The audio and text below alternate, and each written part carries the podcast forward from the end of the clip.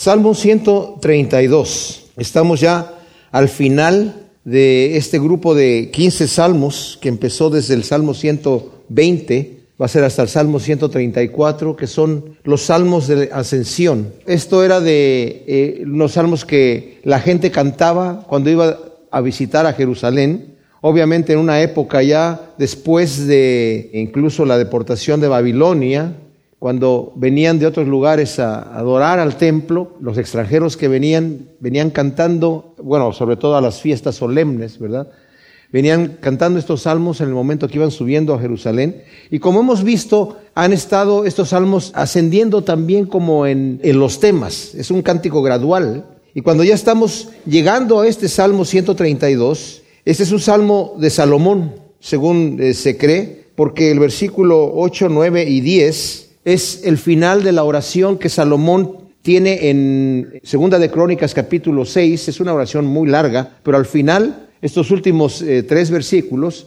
son exactamente iguales a la oración de Salomón.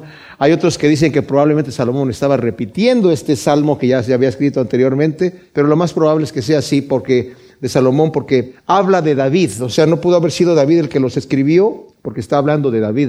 Y pareciera que sí es el tema de, de Salomón. Ahora, este salmo habla del arca del pacto, dándole una importancia. La, la, el arca del pacto, ustedes saben, o el arca de la alianza, fue esa arca que el Señor ordenó a Moisés hacer en el desierto, en el monte Sinaí se la ordenó, para que estuviesen ahí las tablas de los mandamientos, posteriormente también una jarra con el maná, y también había allí la vara de Aarón. Era un elemento esencial en el tabernáculo de reunión, que era el lugar en donde el Señor había mandado que se hiciera para que representara de alguna manera la presencia de Dios en medio de su pueblo Israel. Y esta arca estaba situada en el lugar santísimo. Dentro del, del tabernáculo estaba el lugar santo, que era donde el sacerdote entraba a ofrecer el incienso, y estaban los panes de la proposición, y estaba también una minora que alumbraba allí, pero había un, un velo grueso que dividía el lugar santo del lugar santísimo, a donde solamente entraba el sumo sacerdote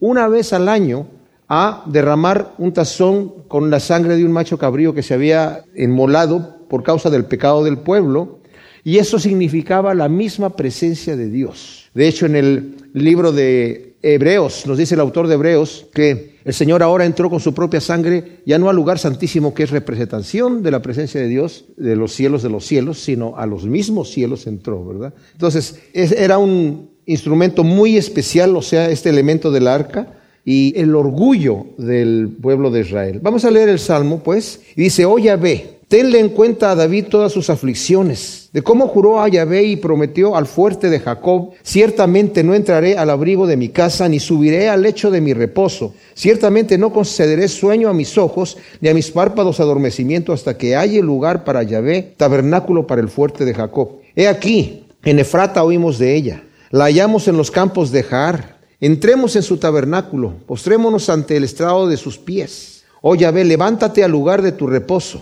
Así tú, como el arca de tu poder, vístanse tus sacerdotes de justicia y griten de júbilo tus santos, por amor de David tu siervo. No hagas volver el rostro de tu ungido. En verdad juró Yahvé a David y no se retractará. Un fruto de tus entrañas pondré en tu trono. Si tus hijos guardan mi pacto y mi testimonio que yo les enseñaré, sus hijos también se sentarán sobre tu trono para siempre, porque Yahvé ha escogido a Sion, la ha deseado para habitación suya. Este es para siempre el lugar de mi reposo. Aquí habitaré porque la he deseado. Bendeciré abundantemente su provisión y saciaré de pan a sus menesterosos. Vestiré con salvación a sus sacerdotes y sus santos darán voces de júbilo.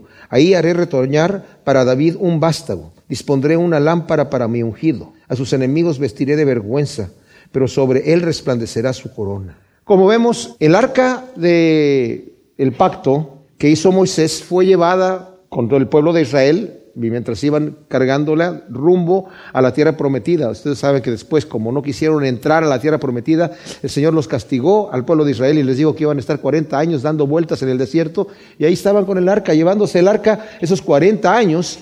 Pero ya cuando entraron a la tierra prometida, cargando el arca, los sacerdotes entraron, en el momento que entraron en el río Jordán para atravesarlo, el río Jordán se secó, se pararon las aguas y pasaron con el arca al otro lado, Posteriormente esa arca estuvo en Silo y luego más adelante vemos que durante los eh, jueces que estaban en el periodo de los jueces, el penúltimo juez fue un juez sacerdote, Elí. Sus dos hijos, que eran sacerdotes también, eran perversos, se robaban, sacaban lo mejor de la ofrenda que la gente traía para el Señor, para ellos, y fornicaban con las mujeres que guardaban el templo. Como vamos a ver más adelante en otro salmo, había siempre personas en el templo, no necesariamente sacerdotes o levitas, que estaban ahí sirviendo, y estos hombres abusaban. Y el Señor habló con Elí y le dijo, ¿sabes qué? Por cuanto tú no has estorbado a tus hijos, ¿verdad? Se van a morir ambos en un solo día, y yo te voy a destituir. Bueno, se murió ya viejo Elí, ¿verdad? Pero le dio un castigo a Elí por no hacer eso. Y ve, vemos que lo que sucede es que el pueblo de Israel tiene una, una guerra con los filisteos, porque por los pecados del pueblo es cuando el Señor traía a los enemigos de, de Israel a pelear. Y como estaban perdiendo la batalla, alguien dijo, ¿por qué no traemos el arca de Yahvé aquí en medio del campamento? Cosa que nunca se había hecho. Y fueron por el arca y la trajeron, y cuando los demás Eh, israelitas vieron el arca en medio del campamento de guerra, gritaron con un gran estruendo que los filisteos dijeron, ¿qué es eso? Es que han traído el arca de Yahvé allí al campamento. Y se asustaron los, los filisteos y dijeron, wow, esto nunca ha sucedido, ahora ¿qué hacemos? Y se dijeron a sí mismos, esforcémonos, seamos hombres y peleemos, porque nunca, nunca ha sido así antes. Pero tuvieron gran temor, y el Señor permitió que ganaran los filisteos y se llevaran el arca, y la metieron en el templo de Dagón, su dios, que es un dios que es mitad pez. De hecho, tiene la cabeza como de un animal, también de una bestia, y mitad pez. Una estatua gigantesca, y el arca era una cosa pequeña, y la metieron allí, y al otro día que llegaron, el dios Dagón estaba en el piso postrado delante del arca, ¿verdad? Y lo, lo levantaron, lo pusieron en su lugar, y al otro día, en la mañana, se despertaron temprano, y llegaron ahí al templo de Dagón, y estaba el dios Dagón nuevamente postrado, pero estaba ya roto, decapitado, con las manos en el umbral. Y bueno, el Señor les envió plagas que los estaban matando. Literalmente dice aquí la Biblia textual, plagas de hemorroides, ¿verdad? Y eh, bastante terrible lo que les estaba sucediendo a estas personas. Y entonces dijeron, no podemos tener el arca de aquí. Se la llevaron de un lugar a otro, de ciudad en ciudad. Y conforme iba entrando el arca de ciudad en ciudad, que en los filisteos, los pobrecitos les, les daba plaga de hemorroides y se estaban muriendo, ¿verdad? Y también tenía plaga de ratones. Entonces al final dijeron, ¿qué hacemos? Tenemos que regresarla, y la regresaron a Israel, pero la subieron en un carro, y, y le preguntaron ahí a los sabios de ahí, de, de, de, entre ellos, ¿qué hacemos? Súbanla en un carro y pónganle ahí, pero no la, no la envíen con las manos vacías, tienen que enviarlos con, con, con ratones de oro y con hemorroides de oro, imagínense. Esas eran las del rey Midas, ha de haber sido filisteo el rey Midas. Bueno, después de ahí llegó a Bet-Semes. De Bet-Semes lo enviaron a Quiriat-jearim y quedó en la casa de Abinadab. Y Abinadab encargó a su hijo Eleazar para que cuidase el arca. Más adelante, David quiere llevarse el arca a Israel, a Jerusalén, pero la sube en un carro. Y cuando van, él va danzando, David bien contento, ya va, traemos el arca aquí. Y de repente, Usa, uno de los que iban guiando el, el carro, vio que el, el, tropezaron la carreta, y entonces alargó la mano para asir el arca para que no se cayera, y el Señor lo mató en ese instante. Entonces David se quedó muy confuso y triste, dijo, ¿qué pasó aquí? Entonces la metieron en la casa de un tal Obed Edom, y David se fue a su casa triste, hasta que ya después se informó que no era la manera de llevarlo, tenían que llevarlo a los levitas, y no en un carro cargado por vacas, sino cargándolo a mano. Entonces ya después regresó. El Señor bendijo a este señor Obed Edom porque tenía el arca en su casa. Entonces David tuvo confianza de ahora sí hacer las cosas correctamente y la llevó a Jerusalén. Entonces, aquí lo que está diciendo cuando dice, oh, tenle en cuenta David todas sus aflicciones. Sus aflicciones no solamente de las que pasó en persecución de Saúl, sino la, la aflicción aquí sobre todo de que quería que el arca estuviera ahí. Sentía, todo el pueblo de Israel nos dice que estaban tristes porque el arca estaba fuera de Jerusalén. Estaba, claro, en el territorio de Israel, pero estaba en Quiriat-jearim, y es a donde va David por el arca. Y ya una vez que el arca estaba allí en Jerusalén, estaba dentro del tabernáculo. El tabernáculo es una tienda portátil, ¿verdad? Después David construyó una casa de cedro para él, muy hermosa. Y él, estando en su casa, vio el tabernáculo y dijo: no es justo que yo esté viviendo en una casa, en un palacio de cedro, y el, y, y el Señor esté viviendo en una tienda de campaña, ¿verdad? En un, en un tabernáculo. Y, y le dice al profeta Natán: le voy a construir casa al Señor, un templo hermoso. Y le dijo Natán: está muy bien, haz todo lo que está en tu corazón. Qué buena idea. Y el Señor le dice en la noche a Natán: te apresuraste a hablar, Natán. Ahora regresa y dile a David que él no me puede construir casa. Y va con el mensaje y le dice: ¿sabes qué, David? Dice el Señor que tú no le puedes construir casa. Es más, dice el Señor: ¿acaso yo he, en todo lo que he dicho, en todo lo que le dije yo a Moisés y todo lo que yo he mandado, en alguna ocasión dije yo que me construyeran una casa? ¿Les he dicho que yo necesito un lugar donde vivir? Yo no necesito donde vivir. Tú no me puedes construir casa, le dijo a, a David, porque además tienes sangre en tus manos. Pero yo te voy a construir una casa a ti. Y de ti va a nacer el libertador, va a, ser, va a tener un reinado eterno. David entendió que de su simiente iba a venir el Mesías. Él lo entendió así y lo entendió correctamente bien. Entonces, cuando nos dice aquí de cómo juró a Yahvé y prometió al fuerte de Jacob: ciertamente no entraré al abrigo de mi casa ni subiré al lecho de mi reposo, ciertamente no concederé sueño a mis ojos ni a mis párpados adormecimiento hasta que halle lugar para Yahvé, tabernáculo para el fuerte de Jacob. No que el Señor no necesitara un lugar en donde vivir, pero es que él tenía eso en su corazón y el Señor le dijo: está bien que me construyan un templo, pero no tú, sino tu hijo me lo va a construir. Pero les digo una cosa, David no se quedó con las manos cruzadas. O sea, le dijo: bueno, que yo no la puedo construir, no puede decir que no lo puedo diseñar. Y lo diseñó, hizo los planos, se los pasó a su hijo Salomón y empezó a juntar elementos de su propio tesoro, sacó muchísimo oro, muchísima plata, y luego a los principales de los judíos también les pidió que trajesen maderas, que trajeran piedras preciosas, que trajeran pieles, que trajeran oro, que trajeran plata. Y bueno, solamente tengo la cantidad que nos dice aquí. Primera de Crónicas veintidós dice que le dice David a Salomón que había juntado tres mil cuatrocientas toneladas de oro y treinta y cuatro mil toneladas de plata. O sea, una cantidad impresionante. Y le dijo a, a, a su hijo Salomón: sé diligente en construir eso. Y le dijo a la gente que estaba ahí para trabajar: ustedes también sean diligentes. A lo que voy es esto, mis amados. David tenía un corazón para adorar a Dios y quería un lugar suntuoso donde se adorara al Señor de una forma especial. O sea, de alguna manera mostrar la gloria de Israel. Tenemos un Dios, el, al Dios vivo, al único Dios todopoderoso que hizo los cielos y la tierra. Y incluso la, en la oración de Salomón dijo: Señor, aunque tú no habitas en templos hechos de manos, porque si, si, si eh, los cielos de los cielos no te pueden contener y la tierra es el estrado de tus pies, ¿en dónde vas a habitar tú? ¿En un templo? Pero yo te suplico, le dijo Salomón cuando estaba haciendo la dedicación del templo, que este sea un lugar para cuando tu pueblo, por algún motivo, por haber pecado, sean echados fuera y llegue el enemigo y se los lleve lejos, y allá clamen a ti, mirando hacia este lugar, que tú escuches sus oraciones y perdones sus pecados. Qué tremendo, ¿verdad? O sea, era más que nada un símbolo que el Señor, incluso cuando ya el pueblo se rebeló en contra de Dios, el Señor dijo: ya se ha apartado la gloria de Dios de ahí, ese, ese templo no es nada. ¿Se acuerdan ustedes cuando el Señor Jesucristo iba caminando con sus discípulos al final de su ministerio? Todavía no terminaban el templo. El templo lo terminaron en el año, me parece que sesenta y cuatro o sesenta y seis. Y fue destruido en el año setenta.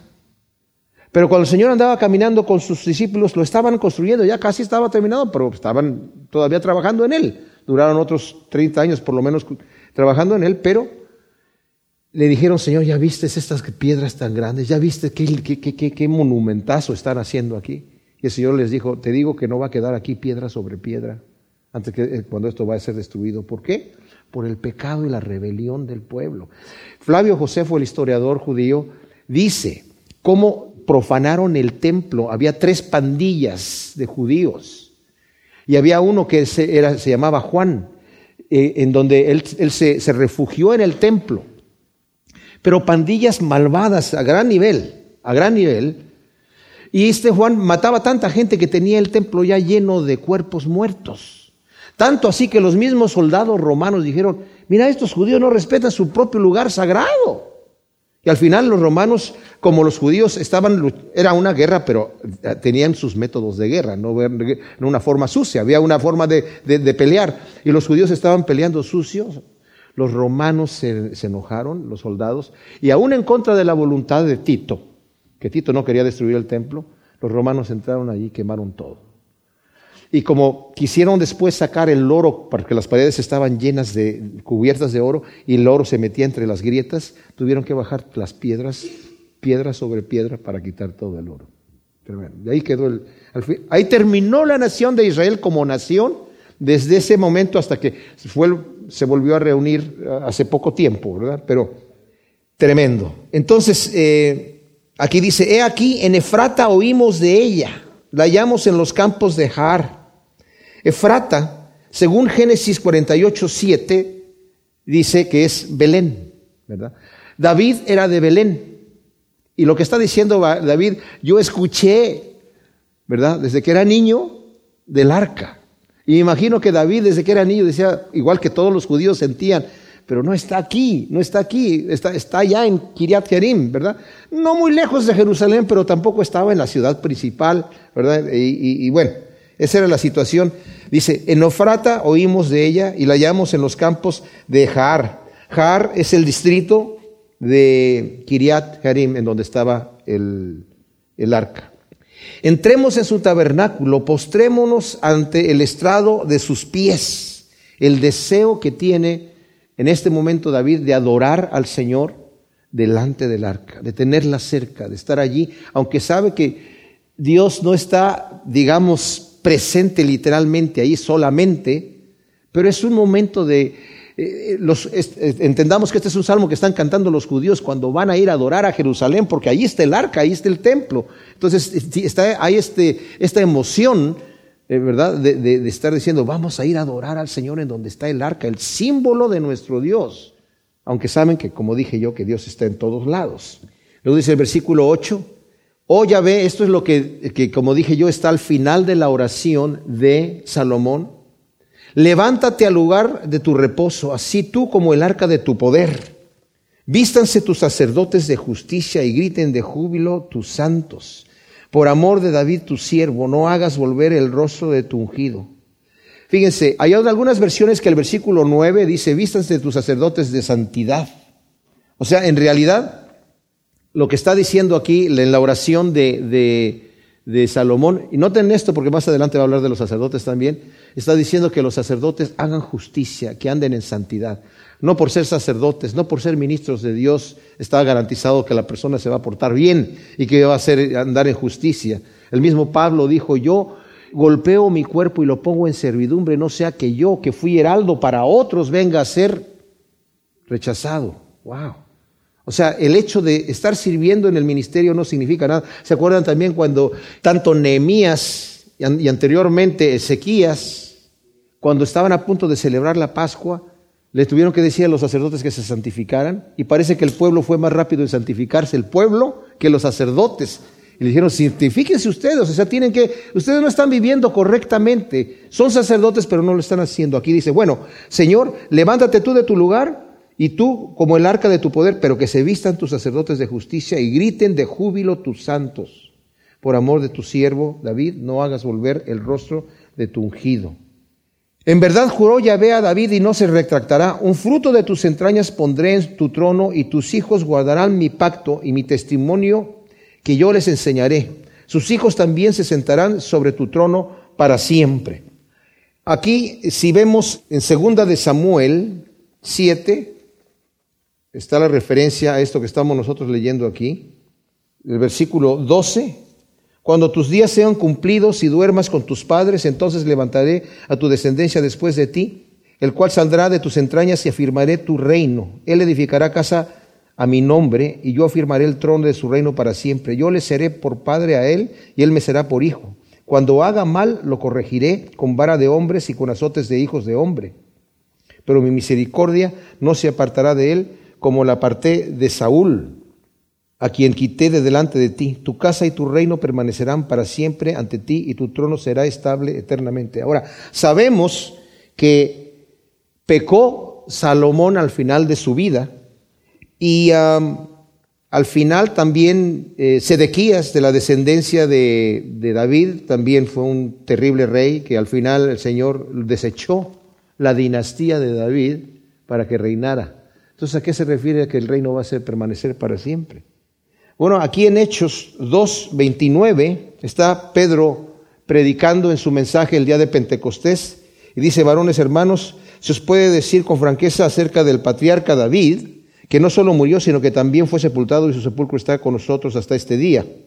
Pero siendo profeta, sabiendo que Dios le había jurado sentar en su trono al fruto de sus lomos, previéndolo, habló acerca de la resurrección del Mesías, que no fue desamparado en el Hades, ni su carne vio corrupción. A este Jesús lo ha resucitado Dios, de lo cual todos nosotros somos testigos. Así que, exaltado a la diestra de Dios, habiendo recibido del Padre la promesa del Espíritu Santo, ha derramado esto que vosotros veis y oís. O sea, se cumple esto en el Mesías, en, en el Señor Jesús, esta promesa. Porque el Señor les dice: si tus hijos pecan contra mí, yo los voy a castigar y los voy a quitar, ¿verdad? Porque Yahvé ha escogido a Sion, la ha deseado para habitación suya. El Señor ha escogido a Sion. Este es para siempre el lugar de mi reposo. Aquí habitaré, porque la he deseado. Bendeciré abundantemente su provisión y saciaré de pan a sus menesterosos. Vestiré con salvación a sus sacerdotes y sus santos darán voces de júbilo.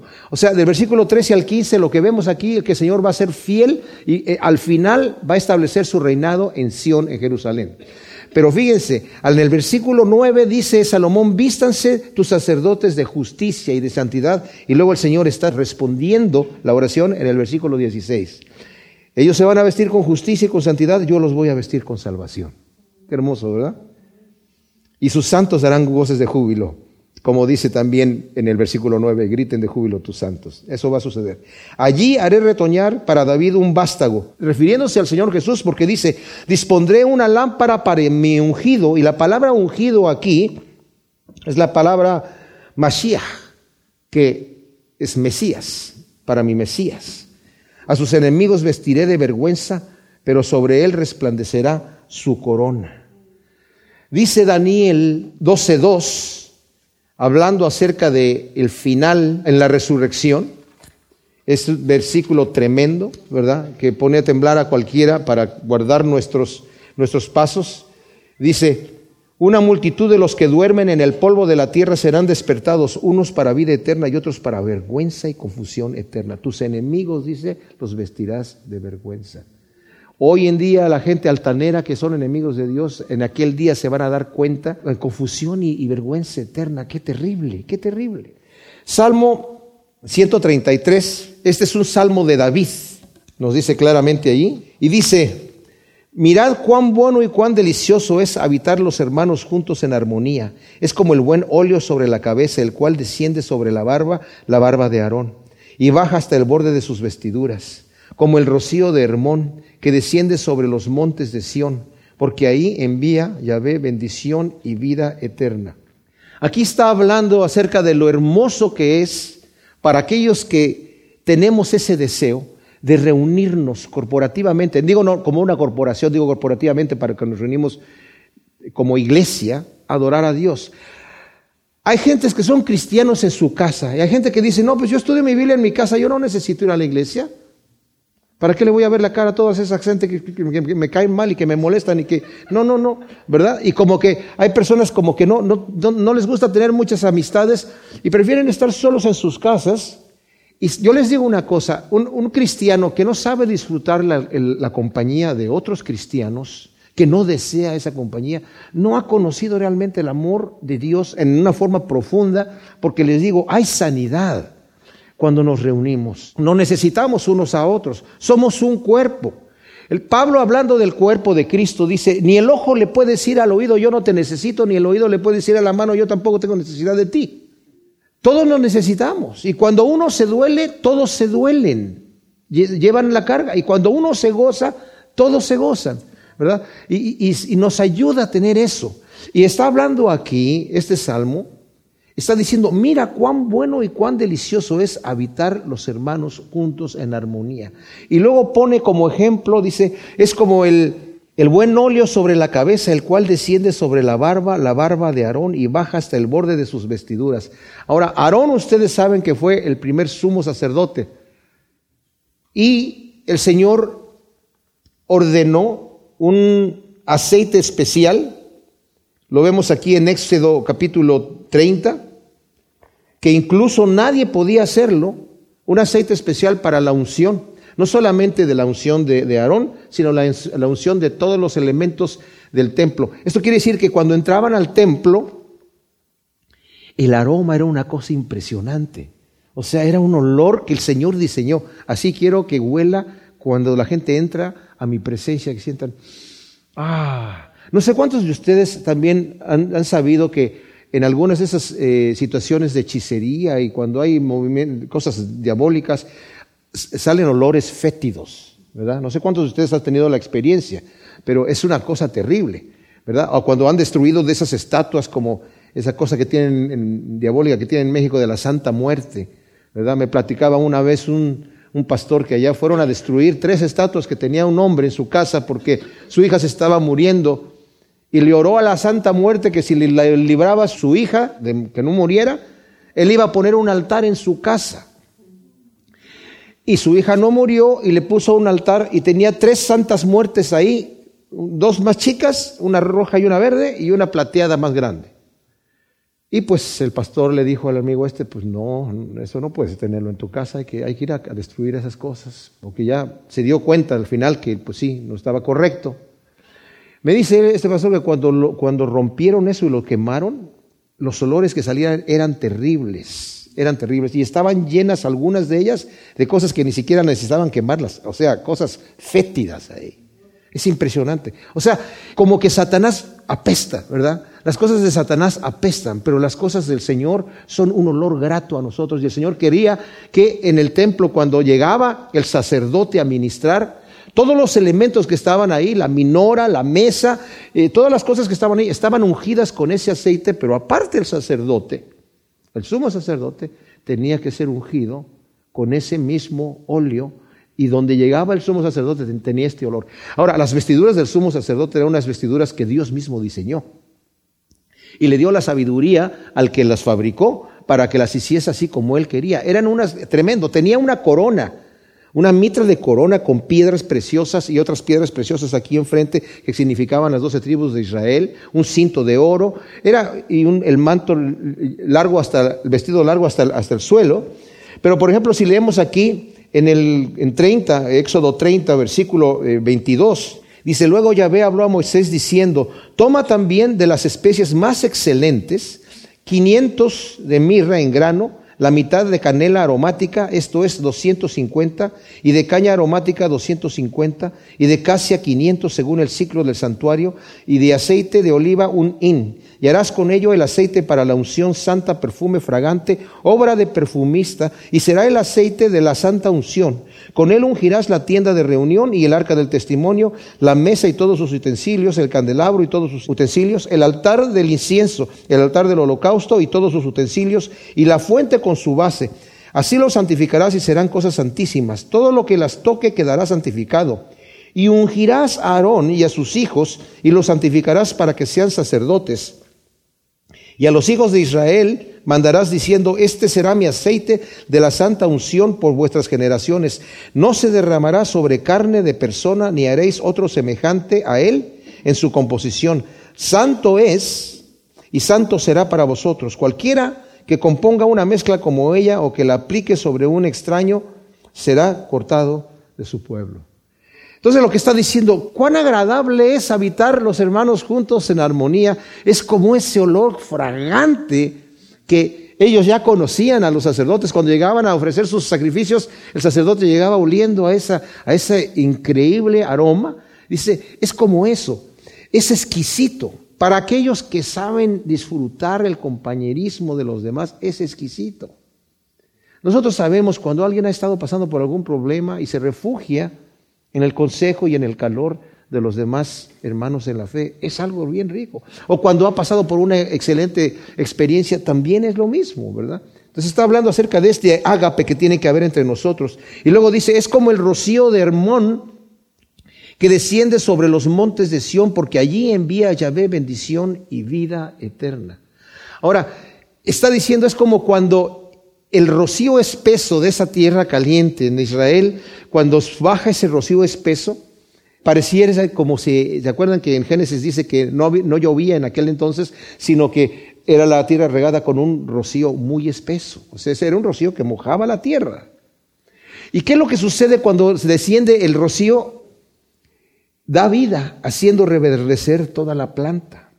Y es el amor fraternal también, el amor ágape que el Señor nos da, envía bendición y vida eterna. Miren, esto es importantísimo porque la Biblia nos habla, si quieren pónganle el dedo ahí y vámonos un segundito aquí, a primera de Cor- conocidísimo pasaje de Primera de Corintios trece, en donde nos está hablando el apóstol Pablo acerca del amor, pero dice, primero nos da la importancia del amor, ágape.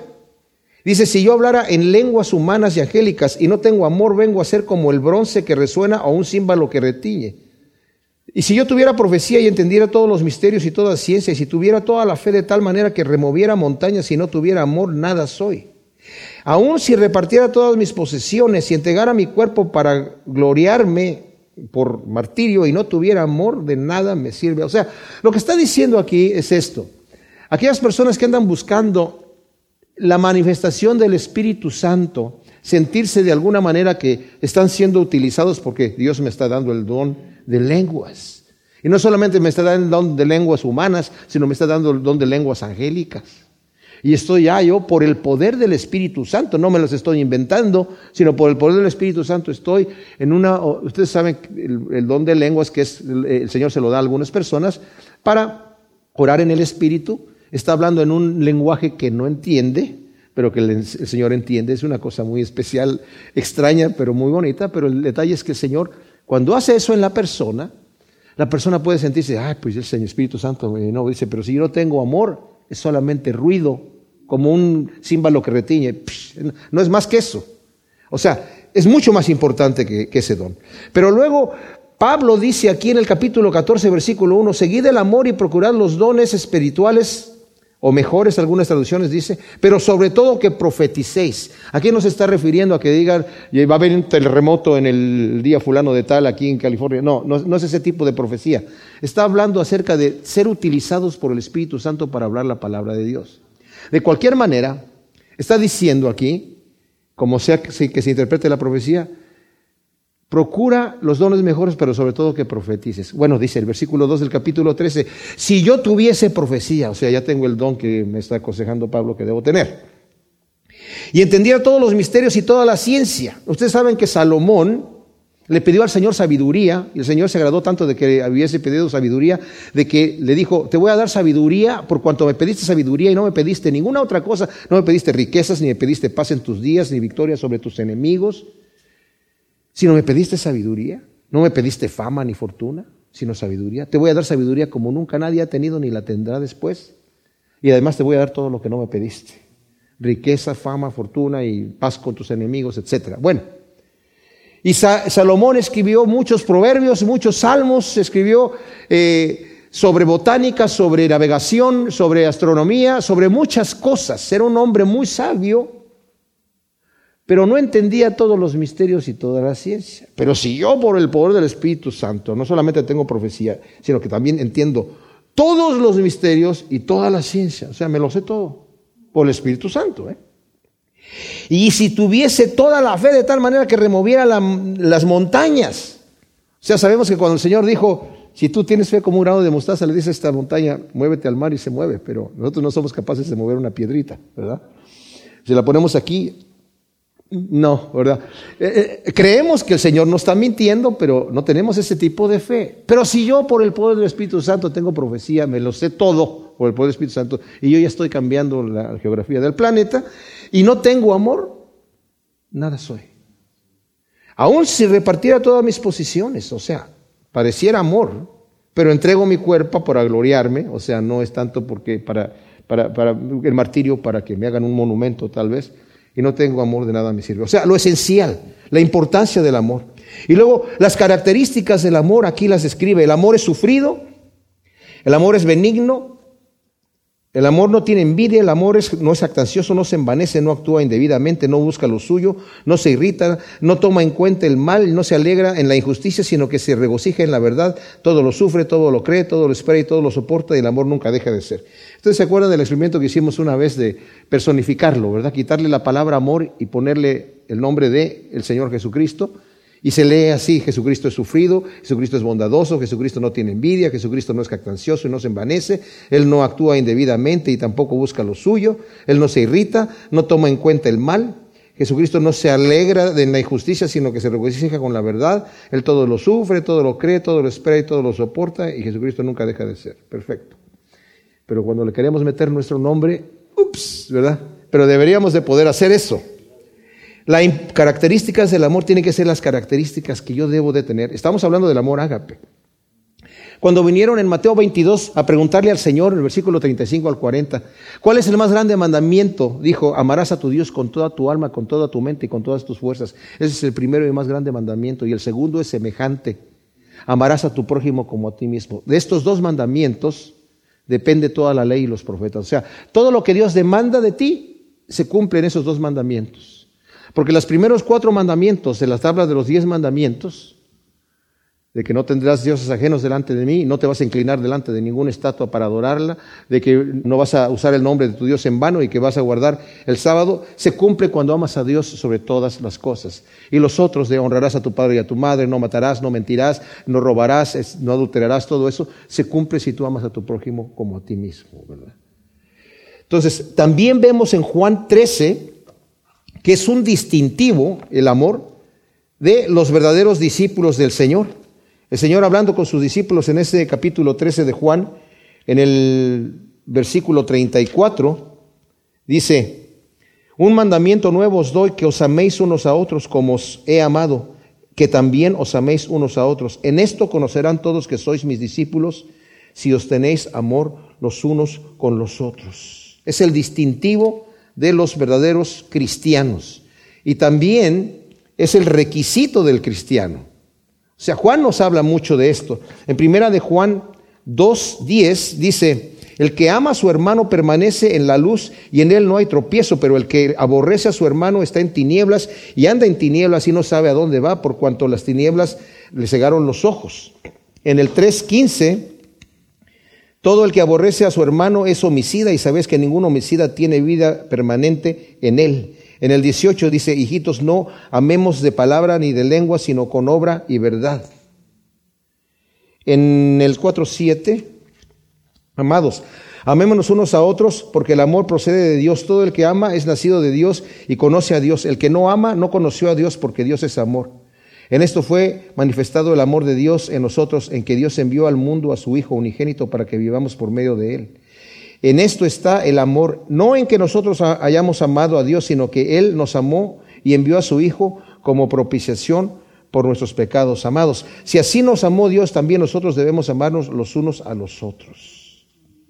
Y al final, en este mismo capítulo cuatro, en el veinte, dice, si alguno dijera, amo a Dios y aborrece a su hermano, es mentiroso, porque el que no ama a su hermano, a quien ha visto, no puede amar a Dios, a quien no ha visto. Entonces vemos también en, en Efesios cuatro, eh, del trece al dieciséis, dice que debemos estar unidos por el amor. El, el amor es ese ligamento que nos une a nosotros en la iglesia. Y eso solamente es, sucede cuando para nosotros es bueno y agradable habitar juntos en armonía. Saben, yo me quedé sorprendido. Estaba viendo yo la televisión hoy en el noticiero, estaban mostrando cómo están adiestrando en los campos en donde ISIS está adiestrando a su gente, niños, niños, no sé cuántos de ustedes lo, lo vieron, y está un niño donde le están rompiendo un palo en la cabeza y a otra niña le están pegando así, pero le están pegando duro. Luego sacan otro niño, pero chico, con una cubeta, con una cabeza ahí, de un decapitado. Y luego mostraron a otros niños que dijeron, a estos niños les estamos enseñando a decapitar. O sea, nosotros iniciamos la decapitación y ellos la terminan. Y otra niñita dijo, cuando yo, niña pequeña dijo, cuando yo crezca voy a matar a los infieles. ¡Wow!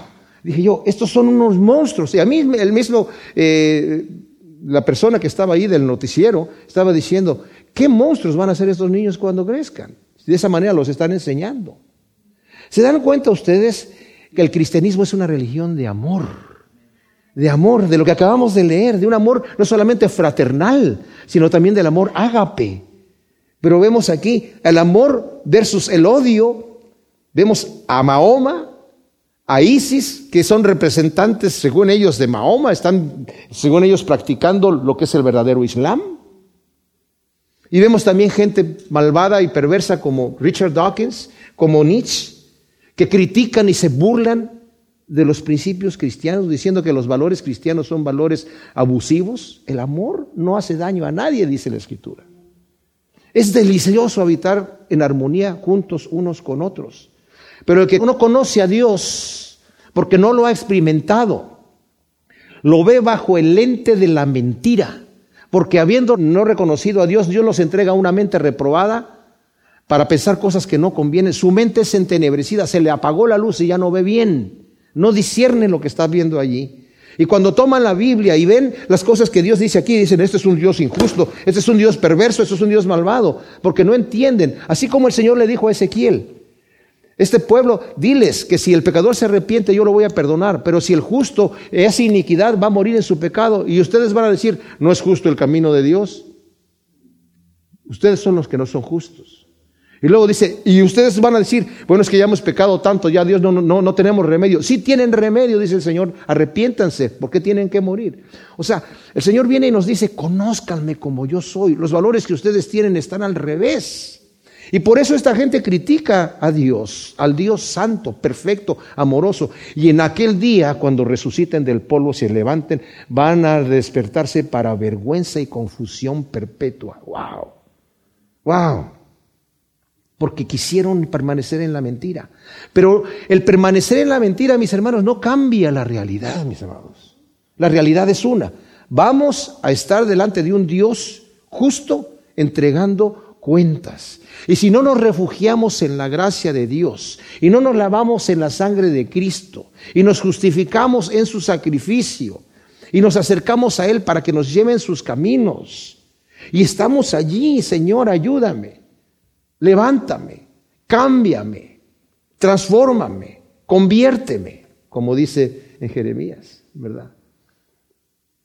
Y a veces hasta la gente se burla de que los cristianos, mira, si Dios los estuviera defendiendo, se están muriendo. Dice en Jeremías: ¿sabes qué? El, la gente no entiende que el justo es quitado de la tierra para no ver la aflicción, porque descansan de todas sus labores. ¡Wow! Y el último salmo de, de ascensión que vamos a ver es un salmo también cortito. Mirad, bendecid a Yahvé, dice el Salmo ciento treinta y cuatro. Vosotros todos los siervos de Yahvé, los que en la casa de Yahvé estáis por las noches, alzad vuestras manos al santuario y bendecid a Yahvé.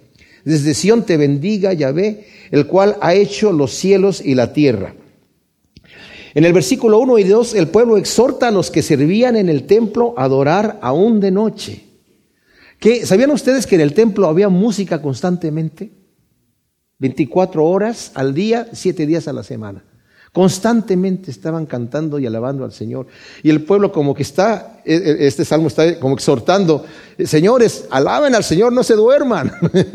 No se duerman, porque es muy fácil que la gente que ya está habituada allí, ¿verdad? Me imagino ahí los sacerdotes ya, venimos a cantarle al Señor, levanta las manos, ¿verdad? No, o sea... Échenle ganas, nosotros acabamos de venir animados para alabar al Señor, y están diciendo ellos: alaben al Señor, bendigan al Señor todos sus siervos de Yahvé, los que están en la casa de Yahvé por las noches. Alcen las manos al santuario y bendigan al Señor. Y luego vemos que responden estos levitas, o la gente que está ahí, los sacerdotes, a la gente. Y dice... en el versículo tres: desde Sion te bendiga Yahvé, el cual ha hecho los cielos y la tierra. O sea, nuevamente vuelven a bendecir. ¿Y con qué bendición bendecían los sacerdotes al pueblo? La oración está aquí en Números capítulo seis, versículo veintidós. Habló Yahvé a Moisés diciendo: habla a Aarón y a sus hijos diciendo, así bendeciréis a los hijos de Israel. Diles: Yahvé te bendiga y te guarde. Yahvé haga resplandecer su rostro sobre ti y tenga de ti misericordia. Yahvé alce sobre ti su rostro y ponga en ti la paz. Qué rico, ¿verdad? Y luego dice: así pondrán mi nombre sobre los hijos de Israel y yo los bendeciré. O sea, cuando el sacerdote diga eso delante de la gente, dice, van a poner mi nombre, porque está diciendo, Dios te bendiga, haga resplandecer su rostro sobre ti. Entonces yo voy a actuar, yo voy a responder y voy a bendecir. Tal como en el Salmo anterior, Salomón pidió al Señor que se vistan tus sacerdotes, Señor, se visten de justicia y griten de júbilo. Y dice, yo vestiré con salvación a sus sacerdotes, ciertamente van a dar gritos de júbilo. Gracias, Señor, te damos. Ciertamente, porque nosotros también damos gritos de júbilo por tu infinito amor y misericordia, Señor. Nosotros nos imaginamos también entrando en estos cánticos graduales, Señor, que nos eh, hacen ver que nos estamos acercando a la Jerusalén, a la celestial, Señor. Qué hermoso será, Padre, estar en tu presencia, Señor Jesús, adorándote y cantándote, Señor, eternamente, Señor. Escuchando tu voz, Señor, viendo tus maravillas. Oh, Señor, cuando vayamos a mundos que no conocemos y te veamos sentado en tu trono, Señor, bendito seas. Señor, ayúdanos a estar pensando en estas cosas, porque dice tu palabra que el que tiene esta esperanza de verte a ti se purifica a sí mismo, así como tú eres puro, Señor. Tú nos conoces que somos polvo, Señor. Ayúdanos a purificarnos, a santificarnos, para ser vestidos de ti de salvación, Señor. En el nombre de Cristo Jesús. Amén.